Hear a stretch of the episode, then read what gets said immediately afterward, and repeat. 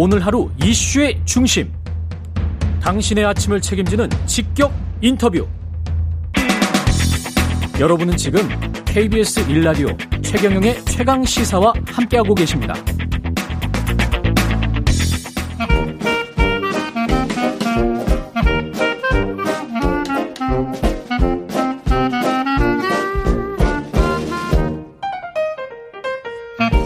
네, 최경령의 최강 시사 경제합시다. 월요일은 명쾌한 경제 이야기 해보고 있습니다. 박정호 명지대학교 특임 교수 스튜디오에 나와 계십니다. 안녕하십니까? 예, 안녕하세요. 요즘에 이게 NFT, NFT라는 게 뭔지도 모르는 분들 굉장히 많을 것 같은데. 그렇죠. 예. 이게 관심을 많이 받고 있는가 봅니다. 예, 맞습니다. 예. 이게 진짜 세계적인 이슈가 지금 되고 있는데요. 세계적인 이슈입니까? 아, 예. 그 이유가 지난 3월 11일 날 예. 크리스티 경매 아마 우리 아. 골동품이나 예술품 경매하는 곳으로 유명한 곳이죠. 그렇죠. 여기에서 비풀이라는 아티스트의 매일 첫 5천 5천일이라는 작품이 하나 있는데요. 매일 첫 5천일. 예. 예. 이 작품이 무려 우리나라 돈으로 780억 원에 팔렸습니다. 경매로. 그런데 780억? 예, 780억이요. 작품 하나가요. 저도 예술을 할걸 예. 그랬어요. 아, 예. 아주 극소수입니다. 이런 아, 분들. 예, 아주 극소수입니다. 큰일 날 뻔했군요. 예. 자, 그런데 예. 정말 놀라운 건 그러면 780억이나 주고 산 이거 음. 집에다 그림을 걸어 놓는 건지 뭔지 이렇게 생각하시기 쉬운데 예. 그게 아니라요. 파일입니다. 쉽게 해서 용량이 300메가바이트인 파일을 780억 주고 산 거고요. 이 파일에 이제 안에 뭐 그림이 있을 거 아니에요. 예, 파일에. 그거를 그린 어떤 물리적인 실체 이런 거 하나도 주는 게 아니에요. 그냥 내가 산 건 300메가바이트를 700억 주고 산 겁니다. 그러면 그 사람은 그 그림을 볼 수가 있고요. 볼 수는 있죠. 그 사람만. 어, 그 사람만은 아니고요. 그러면요? 더 정확히 말하면 그걸 똑같이 우리는 복제할 수 있잖아요. 파일이니까. 그렇죠. 파일인데. 예. 저도 우리 집에 고흐 고갱 그림 많습니다. 어, 그렇죠. 아유, 부자십니다. 예. 예. 바로 그처럼 그렇게 예. 복제할 수 있음에도 불구하고 예. 이 파일 자체 원본 파일이라는 것을 어 무려 785억 원을 주고 산 거죠. 아, 이게 파일을 복제할 수 있지만 네. 원본 파일 을 내가 사겠다. 네. 그게 무슨 의미예요, 도대체? 사실 이제 이게 이제 많은 분들이 이제 헷갈려 하는데요. 예. 자, 좀 설명을 좀 마저 또 드리면 예. 또 일론 머스크의 아내이자 가수인 그라임스라는 그 뭐 아티스트죠. 예. 이분도 자신이 그린 어, 그림을 예. NFT라는 형태로 경매에 내놨고 팔렸는데요. 음. 이분도 역시 800 어, 저 580만 달러? 이건 한 우리나라 또한 65억 정도 될 것 같네요. 야. 야, 이거 뭐 대단한 겁니다. 자, 이렇게 된 상황인데요. 자, 그러면 아니 도대체 이게 NFT가 뭔데 예. 이렇게 그냥 단순 파일이 고가로 팔리느냐? 음. 자, NFT는 철저히 그 기술인데요, 일종의. 예. 그 기술은 가상화폐에서 발현돼서 진화해 왔던 기술들이 사용된 겁니다. 어. 토큰이라고 불리우는 건데 예. 그 토큰하고 그다음에 블록체인 기술 이 두 가지가 합쳐진 만들어진 건데요. 예. 그 두 가지 기술을 어디다가 활용하기 시작한 거냐면 음. 어 인터넷에서 이것을 내가 제일 먼저 만든 거야. 아니면 이건 나만 가지고 있는 거야. 라는 것들을 인증하는데 이 NFT를 붙이기 시작한 거예요. 아. 태그를 붙였다고 해도 과언이 아닙니다. 예. 자, 그럼 이게 어떤 일이 생기냐면 아까도 말씀드렸듯이 수많은 파일들은 그냥 Control C, Control V로 복제가 가능하잖아요. 그렇죠. 그러다 보니까 인터넷상의 이 많은 것들의 가치를 제대로 인정받기가 어려웠었습니다. 예. 그런데 어떤 아티스트라든가 아니면 어떤 무엇인가 최초로 뭔가를 온라인상에서 뭘 만든 사람이 예. 요거는 내가 최초로 만들었다라는 걸 인증하는 방식으로 어. 가상화폐의 어떤 토큰을 블록체인 기반으로 거기다 딱 붙여버리면 음. 딱 붙여버리면 아 이게 원본이구나라는 거를 누구도 이제 복제하거나 훼손하거나 이러지 않고 인증 인증을 할 수가 있는 거예요. 그 딱 붙일 때는 돈이 들어갑니까? 약간의 수수료가 붙는다고 알고 있습니다. 얼, 얼마 정도? 이더리움을 바탕으로 이게 하는 거거든요. 예. 되게 작은 단위라서 의미 어. 없는 수준이라고 알고 있어요. 예. 그래요? 그러면 일종의 이제 내가 이런 멋진 아이 사진, 우리 아이 사진을 예. 멋지게 찍었다. 또는 이런 동영상을 찍었다. 이 근데 나는 이거 정말 예술 작품이라고 생각해. 라고 해서 뭔가를 붙였어요. 이 NFT를 붙였어. 네. 근데 누군가 알아보고 크리스티 경매에 이걸 올려. 그리고 500만 달러에 팔려. 뭐 이럴 수가 있는 겁니까? 그럴 수 있게 된 거죠. 그래서 약간 좀 이상한데. 예, 맞습니다. 그래서 이 예. NFT라는 것을 예. 이런 새로운 개념이 나왔을 땐 예. 그걸 이해하는 일종의 프레임을 잘 잡아야 돼요. 예. 많은 분들이 그래서 이 NFT는 그냥 뭐 블록체인 얘기도 나오고 토큰 T가 이제 토큰이라는 뜻이거든요. 예. 그러니까 이거 그냥 가상화폐 아닌가요? NF에서 NF는 그 펀저블이라고 해서 펀저블. 그 원래 그 가공이 가능한 변형이 가능한 변형이 이런 뜻인데 가능한? 앞에 예. 넌이 있으니까 넌? 이거는 가 대체 불가능한 변경 불가능한 이런 의미로 보시면 되는데요. 예. 그러니까 이거는 대체가 불가능한 가상화폐라는 건데 아. 그럼 이건 또 뭐냐? 예. 자 쉽게 얘기해서 음. 우리 그 최 기자님이 비트코인 하나 가지고 있고 예. 제가 비트코인 하나 가지고 있으면 서로 이거는 그냥 바꿔도 뭐 누구도 이득 누구도 손해 그런 거 없잖아요. 비트코인 똑같은 거는 교환할 수 있죠. 그렇죠. 그건 펀저블이죠. 예. 예. 만 원, 만 원 바꾼 것처럼. 예. 그런데 어, 1 NFT를 제가 가지고 있고 예. 한 개의 NFT를 제가 가지고 있고 우리 최경영 기자님도 한 개의 NFT를 가지고 있어요. 예. 근데 이거는 서로 하나씩 교환했으니까 대체 가능했다고 볼 수가 없는 거예요. 왜냐하면 제가 가지고 있는 1 NFT는 음. 제 박정호라는 사람이 그린 그림에 대해서 NFT를 부착한 거예요. 그런데 최경영 기자님이 가지고 있는 1 NFT는 예. BTS가 그린 그림에 대해서 NFT를 부착해서 가지고 있는 거예요. 그럼 최경영 기자님이 그걸 저랑 바꾸겠습니까? 안 바꾸죠. 이거는 원시 시대 때그 네. 원시 화폐 격인 그 조개 껍데기 있지 않습니까? 네, 네. 조개 껍데기에 제 사인을 하고 네. 그 다음에 나름대로 뭐 문양을 넣은 다음에 나는 이게 굉장히 귀중하다고 생각해.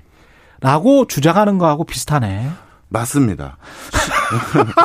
실제 미치겠다. 바로 예. 그래서 요즘 예. 이 NFT를 어떻게 받아들여야 되는지에 대한 예. 이제 많은 뭐랄까요 논쟁 아닌 논쟁이 있는 거죠. 예. 사실 그동안 온라인 상에서 만들어진 어떤 독특한 창작물에 대해서 아. 이렇게 높은 가격을 부과해 왔었느냐? 예, 부과해 온 적이 많죠. 아. 대표적으로 어디냐면 게임이었습니다. 예. 저도 게임 매니아 중에 하나인데 음. 어, 게임 그 어떤 세계에 들어가 보면요 예, 칼이라든가 방패라든가 게임 아이템 아이템 그게 뭐 억 단위도 그, 있고요. 그렇죠. 중국에서 뭐 10억 넘는 것도 많아요. 예. 그래서 이 게임 아이템들은 어 그 진짜 공식적인 매매를 하는 거래소도 있고 그거를 돈을 주고 삽니다. 아니 그 무기를 가지고 있으면 이길 수라도 있잖아요. 네. 자, 예. 그런데 이, 이 게임 아이템은 그러면 어떻게 예. 고가로 진작부터 매매가 됐고 예. 이 NFT가 적용받기 전에 우리가 이제 그냥 웹에 그린 그림들은 이렇게 인정을 제대로 못 받았느냐 그 차이도 좀 기억을 그렇죠. 하셔야 되는데요. 그렇죠. 이 게임 아이템은요, 음. 그거를 사실 정부가 관리합니다. 아, 그렇군요. 예. 예를 들어서 이럴 수가 있잖아요. 예. 어떤 게임 회사가 예. 그 게임 아이템을 자기가 막 비싼 걸 막 만들어내요. 10억짜리, 그렇지, 5억짜리. 그렇지. 예. 그렇게 해서 우리 소비자에게 판다? 예. 어, 그럼 게임 회사가 불공정 거래로 엄청난 돈을 벌게 해요? 그럼 안 되잖아요. 아. 그래서 그 게임이라는 하나의 그 안쪽에 있는 세계를 예. 전 우리 정부에서 지정하는 어떤 공적 기관에서 거기에서 정, 어, 건전한 시장이 형성되고 있는지 음. 그리고 누가 불공정한 거래를 하고 있는 건 아닌지를 다 게임을 저작 관련한 위원회에서 관리를 하고 있어요. 예. 그러다 보니까 이런 게임 아이템들은 진작부터 공신력이라고 해야 될까요? 나름대로 예. 관리 감독 체계 안에 있었기 때문에 예. 어 이거는 돈 주고 사도 되는 거야. 비싼 그 칼이야, 방패야. 이걸 인증을 받을 수 있었으니 그렇죠? 거래가 됐던 거죠. 예. 그런데 웹에서 이런 뭔가 누군가의 창작물이라든가 독특한 아이템들 같은 경우는 음. 그걸 다 정부에서 관리 감독을 못 했었거든요. 예. 예를 들어서 어떤 무명의 아티스트가 계속 뭔가 웹 이미지를 그렸어요. 음. 그런데 그거를 누가 복사해서 쓴다고 했었을 때 내가 그걸 복사해서 쓰고 있는지 알지도 못하고 알지도 못하죠. 그 사람한테 예. 그 권리를 청구할 수도 없고요. 예. 이랬는데 바로 이 NFT라는 게 그런 사람들에게 이건 이게 내 원본이고 아. 이건 내 원본이 아닙니다라는 걸 구분할 수 있는 기회를 준 것이죠.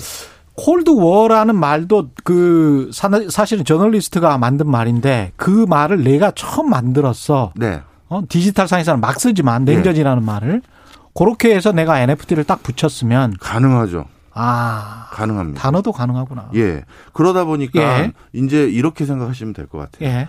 이 NFT는 우리가 가상화폐 종류 중에 독특한 거다 이렇게 이해하시면 안 되고요. 예. 드디어 온라인에서 음. 이걸 우리나라 말로 뭐라고 해야 될지 모르겠는데 originality를 주장할 수 있는 기술적인 배경이 생긴 거예요. 예.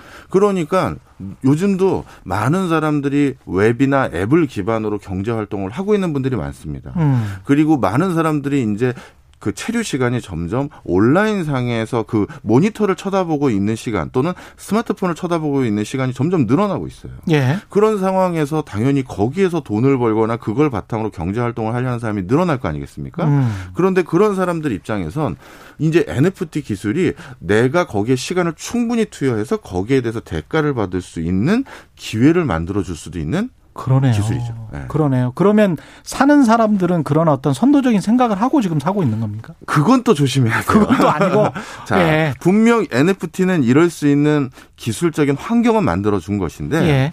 이 NFT가 지금 일종의 그 물론 NFT가 부착된 무엇인가 같이 거래가 되는 건데 예. 항상 이러한 어떤 거래 대상 또는 투자의 대상, 투기의 음. 대상이 생기면 항상 그게 초반에는 거품이 불거져요. 그렇죠. 그러다 보니까 어이 과정에서 선의의 피해자들이 생기게 되고 예. 누군가는 엄청난 손실을 보게 되는 경우가 있습니다. 예. 대표적으로 이번에 좀 전에 말씀드렸던 그 그림 있잖아요. 예. 어, 크리스티 경매에서 뭐 얼마였죠? 우리 그 어, 저기 780억에 매각된 그림이요. 예. 이 그림은 누가 샀을까? 누가 샀을까요? 바로 비트코인을 만들어낸 그 개발자 중에 한 분이 그 회사 아. 대표가 샀습니다. 이런 사람들이 이걸 사주는 이유가 뭐겠어요?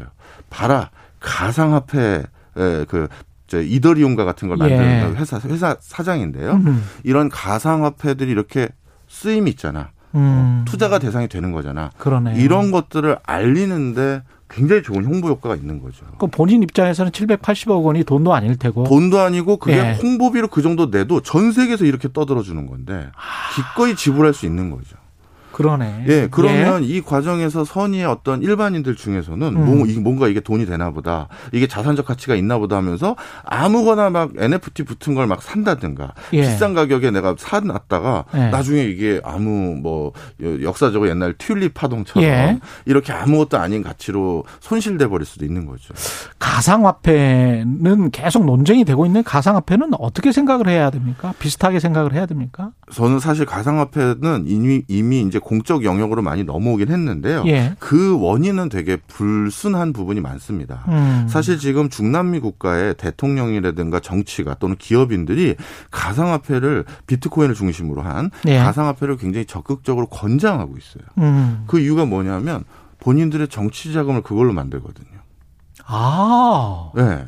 예를 들어서 주식 시장이라든가 공권력이 있는 금융 시장 같은 경우는 예. 이게 우리가 이 시장을 얼마나 많은 관련 당국이나 전 세계가 들여다보고 있습니까? 페어한 그렇죠. 시장을 만들기 그렇죠. 위해서. 그렇죠. 그러다 보니까 여기에서 무슨 통정 거래라든가 불공정 아. 거래는 하기가 쉽지가 않아요. 그렇죠. 다 보잖아요. 예, 예. 그런데 비트코인은 누가 관리하고 있죠? 없습니다. 그러면 예를 들어서 내가 정치가로서 음. 비트코인을 활용해서 세금을 받겠다라든가 아니면 우리 정부가 운영하는 매점들에서 물건을 살 수 있겠다라고 발표하는 순간 비트코인 시세는 당연히 오를 수 있겠죠. 예. 그러면 그런 비트코인을 공적으로 활용하는 이슈들을 발표하기 전에 그 유력 정치가는 미리 그걸 대거 사놓을 수가 있는 거예요.